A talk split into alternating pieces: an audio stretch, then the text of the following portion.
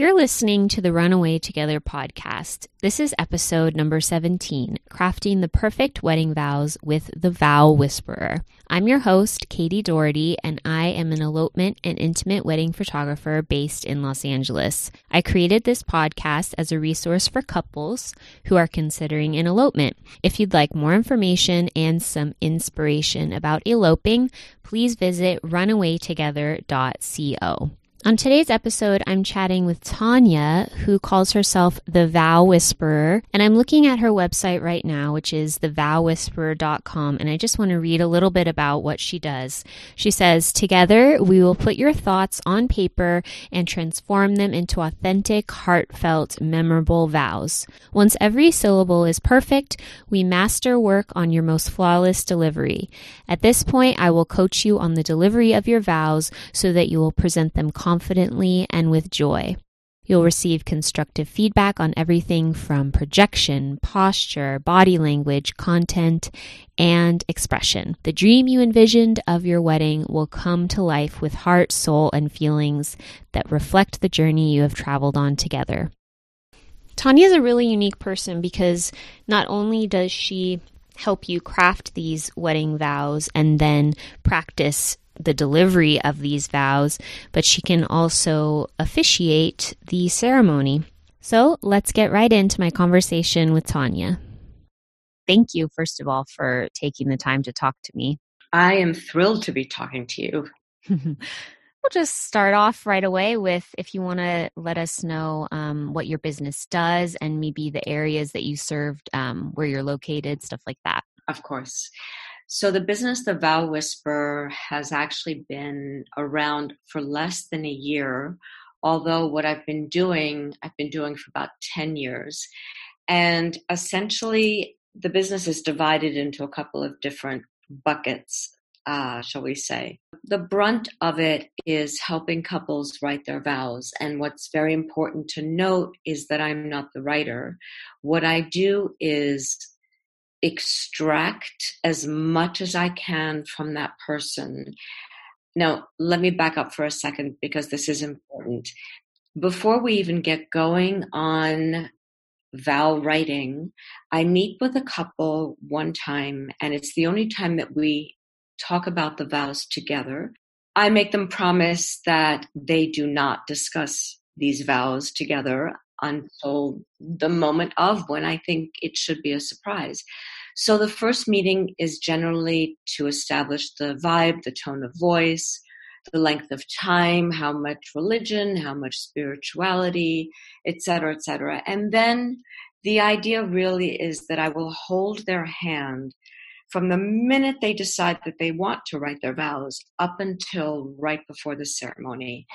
And the process is such that I ask them so many questions and get everything I could possibly want from them, from their incredible moments together to what they've overcome as a couple together to make them stronger, because I do believe that vows, you know, that a ceremony should be real and it's not it's not just this, you know, Instagrammable perfection that we're seeing. I think I think you should tell a story and a real story. That does not mean airing out your most horrible, you know, laundry together, but to talk about something that you've overcome, I think is part of the story. And, you know, what things, for example, you know, what was the defining moment when you knew she was the one to how, you know, what did your mother think of him? Or, so many things and then moving all the way through to what they want to promise to each other. And we're we're talking about not just getting ready for the wedding day and the vows on the wedding day, but we are prepping for the foundation of their marriage. Because everything that they're going to say in those vows is forever or hopefully forever. All of this this extraction that I get from them and I guess I have a, a gift or a talent where people feel very comfortable with me and they will open up. And everything that they say to me is a nugget. It's something that I can use. And so using their words, we will collaboratively write their vows. Now, they don't have to know how to stitch a sentence together. I don't care about that. I'm really getting the essence and the feeling and you know, using the words they give me, I will then edit, rewrite, manipulate, fudge, do whatever I have to do to create vows that are really beautifully written. Once everyone is happy with the way it sounds and there's a beginning, middle, and an end, and the length of time is right and the tone, and it's also my job to balance out each each person's vows. For example, if she's a very giddy, silly, funny, hysterically, you know, she's just vivacious the whole time and he's super serious. It's my job to balance out so that it's not too heavy either way. Um, and also, you know, to make sure that the length of time is roughly roughly the same. Now, I will tell you that my second marriage last my yeah, my second marriage last year when we did our vows, and I did not help him. He did not help me. You know, he spoke for nine minutes and I spoke for three. Now, thankfully, they were really good, so it didn't matter, but I don't encourage that kind of time difference. So once we're happy, I'm back to once we think the vows are in a in a good enough place, then it's about how to say the vows. Most people are really terrified of speaking in public. And even if they come to me and they say, you know, I've done a million PowerPoint presentations in front of thousands of people, I will always bring them back down to reality and say, you know what, these are your raw emotions that you're doing. You're not talking about marketing and sales and numbers, and it's a very different scenario. And so, what we do is we work on delivering these words, and it's about enunciation, projection, reading your vows, but also making eye contact and doing it as much as possible, which comes through practice. People tend to have fidgety gestures when they're nervous. They might sway, the other one will twirl their hair. I mean, there are all kinds of things that can happen. So, we simulate that ceremony, and on FaceTime or Zoom, I've been virtual with this from way before the pandemic started um, because I work with couples all over the world. And so we will simulate through our practice sessions. I'm the bride or the groom, or whether it's the bride and the bride or the groom and the groom or whatever combo it is, the other person. And we stand there and we do it as if it's the real thing. I will do that up until right before the ceremony when you know they're completely ready it's that moment before the ceremony it's that quiet time when they're each in their separate spaces and we'll just get on a little FaceTime and it's that one last boost of a rehearsal that we do together. It's really so it's the writing of the vows and then it's the saying of the vows. And then the third part of my business which became really um, not what I set out to do. I became an officiant only because the Knot and Wedding Wire, where I was advertising, I still am, they had nowhere to put me other than the officiant category. So I became one. And that has really become the entry point now because people will find me as an officiant, and then I will always, always say, How about writing your vows? I'm loving everything you're saying so far. I, I did have a couple things I wanted to clarify. You're based in New York City, but obviously you can work with people anywhere through Zoom or FaceTime. Yes, um, not not the officiating part though. I have been lucky. A few times I was flown to some pretty extraordinary locations to marry people, but it was also I was also doing their vows. And may I say though, when the perfect scenario is when I have worked on their vows and I am marrying them as well, I've gotten to know them so well that they are not getting married by a stranger. They're getting married by somebody who, you know, many of them say, "Wow, you know me better than my therapist." You know, because we you know we we delve very deeply. It's some it's some profound work we do. So it is global, absolutely. Um, yes, you said that people tend to feel really comfortable around you. What do you attribute that to? I guess it's in my. I, I, you could really go back to friendships and and the way I've always had my friendships, where it's just been a very easy back and forth. I have found, and, and it's it's in business as well. I can find, I can work with somebody who's really uptight and very reserved and won't open up, and somehow I don't, I I really don't know what that magic little trick is, but they will open up, and I find this is an interesting one. I find that men open up far more than women do, which is interesting. And I find also so far that men are far more expressive than we give them credit for. I think that it doesn't take long for that process to happen. I start with a questionnaire where they don't have to talk to me. They write. And that's where they're really, that's the first step is with that questionnaire, they, they open up with pen and paper. When we first start to actually speak on Zoom or FaceTime, I ask a lot of questions based on the answers. And I delve and I probe and I probe and I probe. And the more I probe, the more they open up.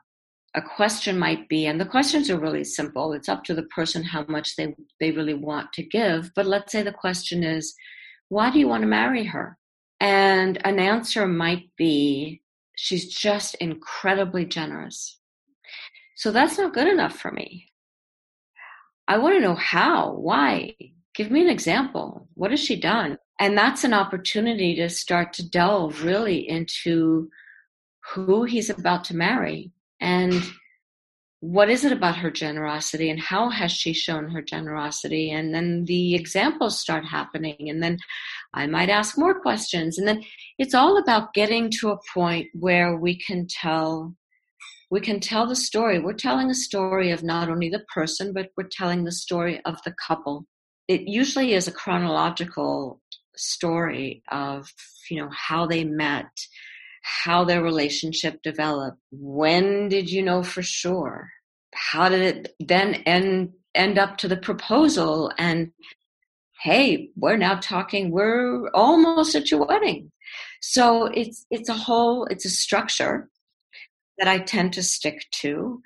Actually, very much so now during the pandemic, where we're focusing on these micro weddings and elopements, and especially the elopements, which people are doing more and more of because they can't do those 200 person weddings. And it's become so stressful that, you know, a lot of them just say, you know what, screw it, let's elope or let's do the 10 people or whatever it is and it becomes so much more about the ceremony and so much more about the words and more and more couples are doing their vows because those pretty beautiful gorgeous flowers and you know that four course meal and the dance floor that's all not happening anymore.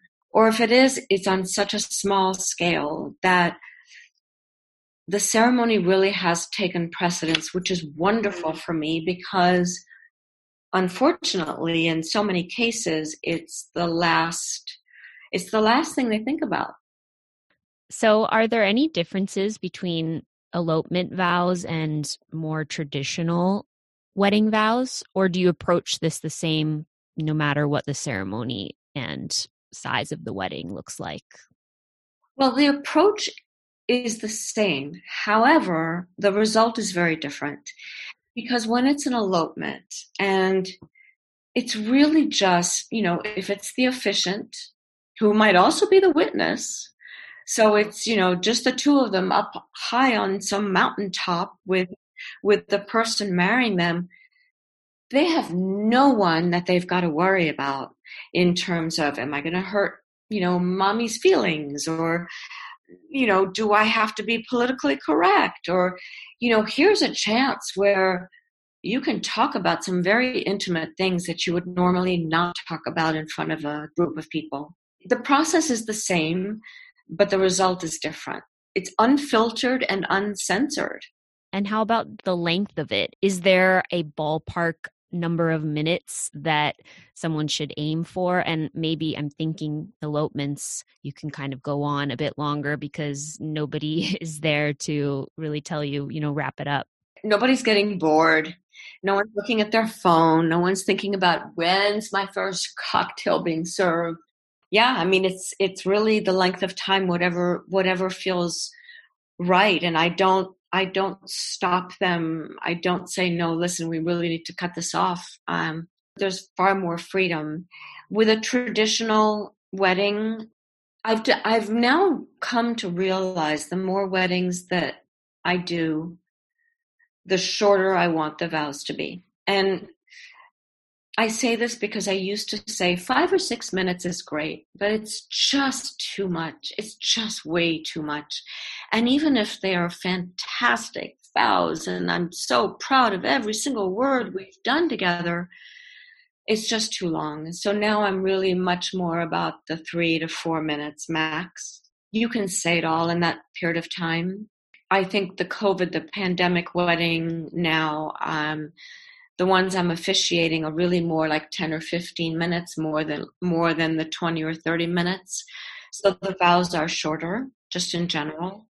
I was just wondering if there's been a wedding maybe during COVID this year that really stood out to you, an elopement specifically that has just been one of your recent favorites. I had an elopement that uh, took place in Canada it was a postponement slash elopement. They, you know, had a big wedding planned, and then and then a smaller wedding. Interestingly enough, with very few people, and it was a very last minute decision that they didn't even want to do it with their parents or their closest friends. It was just let's go to Canada, which is where we met. I don't I don't even remember where their hometown is in America, but let's go to to Canada to some you know, gorgeous field somewhere. Let's hire someone to marry us. But what I thought was so wonderful was that we had started working with the very original bigger wedding. And then we went to the smaller wedding, and the vows became a little shorter. And then we went to the elopement where it was back to no, let's just let it all out. And so we lengthened the vows and we went back to the original originally wanted to say. And we put all that back in. But what was really sweet to me that I couldn't believe how nervous they were to be in front of just the other. You know, it was it was so endearing to me and they were so concerned about, you know, is she going to like that I'm saying this or I don't know, they just put so much love and thought and just as much as they had in that big wedding to the little tiny one they ended up doing. It was very sweet. Yeah, that's interesting because I think, I mean, I would assume that people would be nervous to say their vows in front of a crowd, but the person who you're marrying seems like the person it would be easy to say it to. But I've I've never been married. I don't I cannot verify that fact. But what would you say is one of the biggest challenges that couples face when writing their vows? Or, okay, two questions writing the vows, and then what's the biggest challenge delivering the vows? Well, the biggest challenge writing the vows is related to the second part. They're too nervous and scared about talking in front of a group that it becomes too overwhelming. That's when they either decide not to do it or they find me or they just go, all right, I am doing this, you know, no matter what. Um, I think the biggest challenge really is that there's so much online about how to write vows that if I were to go on as a first timer, that alone would just freak me out. There's just so much. It's how do you narrow it down? How do you really just get to what is truly needed to pull this off? And that's why working with me, I, I get rid of all that oh my God, all of that extra stuff that you don't need to know. And I just boil it down to some very simple questions to just get us going. I think the challenge is just starting. Mm-hmm. And once we start, then then it flows. Now, if you don't have me, which most people don't have me because they don't even know that I, there's a service out there to help them. Yeah. um, then I, I say just whittle it down to some very simple questions of why am I marrying you? What do I want our future to look like? Have you made me a better person? And what do I want to promise you? And that's it. Don't think about anything else. Everything else, I mean, there is so much wonderful stuff written online, including haha the the press I've written, I've been in. Uh, I talk about how to write your vows ad nauseum, but ignore all that. You don't. You know, it's it, it can be just really simple. And then how to say your vows. I think the challenge is is getting over your fear. And the the most important piece of advice I have is practice and practice and practice. And practice out loud because saying these words to yourself is is almost like not practicing at all, but it doesn't do anything. Hearing yourself talk out loud is it, it, what it does is unbelievable. First of all, you will hear you will hear words that you don't need to use anymore. You'll you'll cut. You will hear that you might sound really monotone. You will hear, I mean, there's so much in hearing your own voice. In hearing your own voice, you learn also, hey, that maybe this is where I should pause because I think I might get a laugh. You'll never realize that if you're just reading them to yourself. Practicing out loud is also, this is the magic ticket to learning your vows. I tell everybody, no matter what, do not memorize your vows. That's a pressure you're putting on yourself that is just not needed. However, practicing out loud over and over and over and over again, your mind absorbs your words.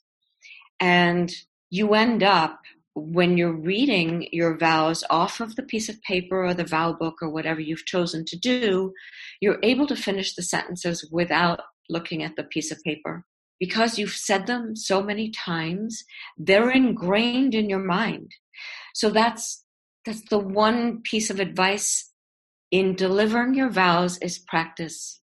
You you just learn so much that way, and you also hear, you know, if if there's not enough um, emphasis on a particular phrase, or you might hear something that everybody does, they don't realize it, but they will drop the ends of their sentences so it could be, you know, I'll read off of, of you, Katie. Your, I'm looking at your questions right now. Hi, Tanya. Looking forward to our chat tomorrow.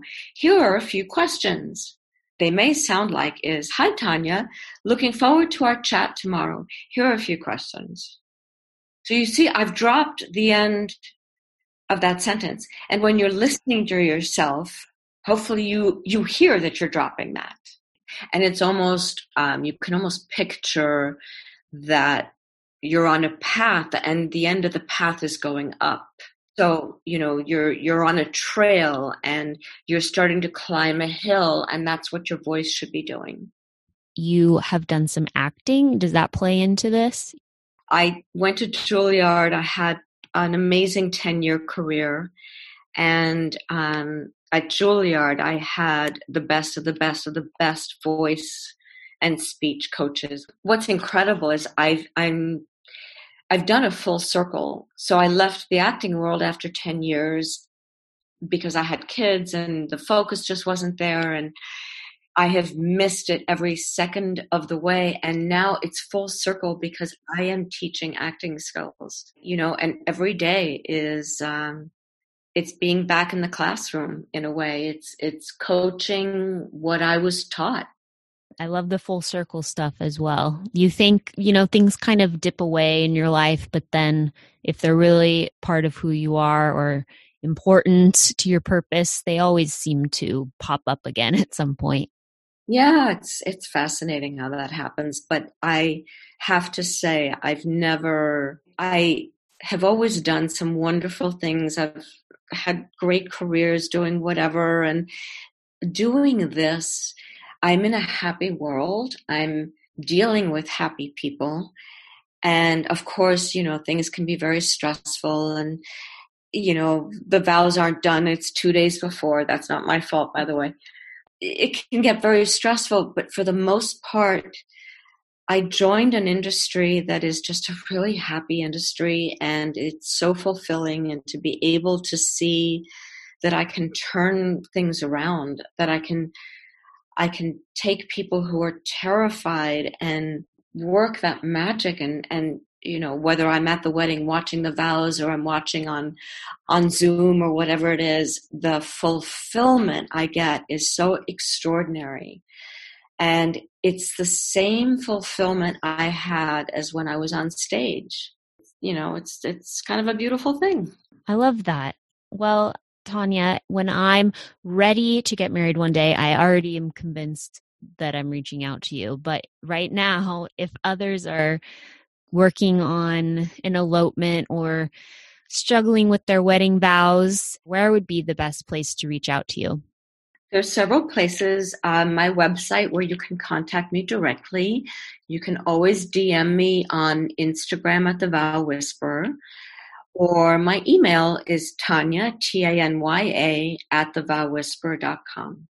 Perfect. And I'll definitely link to thevowwhisperer.com as well on our blog post.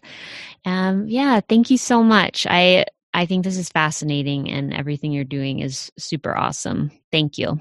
Thank you, Katie. It's been a pleasure. So that wraps up my conversation with Tanya. Again, if you'd like to visit her website, you can go to thevowwhisperer.com. Thank you so much for listening. And as always, you can visit runawaytogether.co slash resources to check out the show notes to this episode, links for everything that we mentioned, as well as the archives of all the previous podcast episodes. If you'd like to say hi on Instagram, I'm also on there over at runawaytogether.co. And I will see you next time.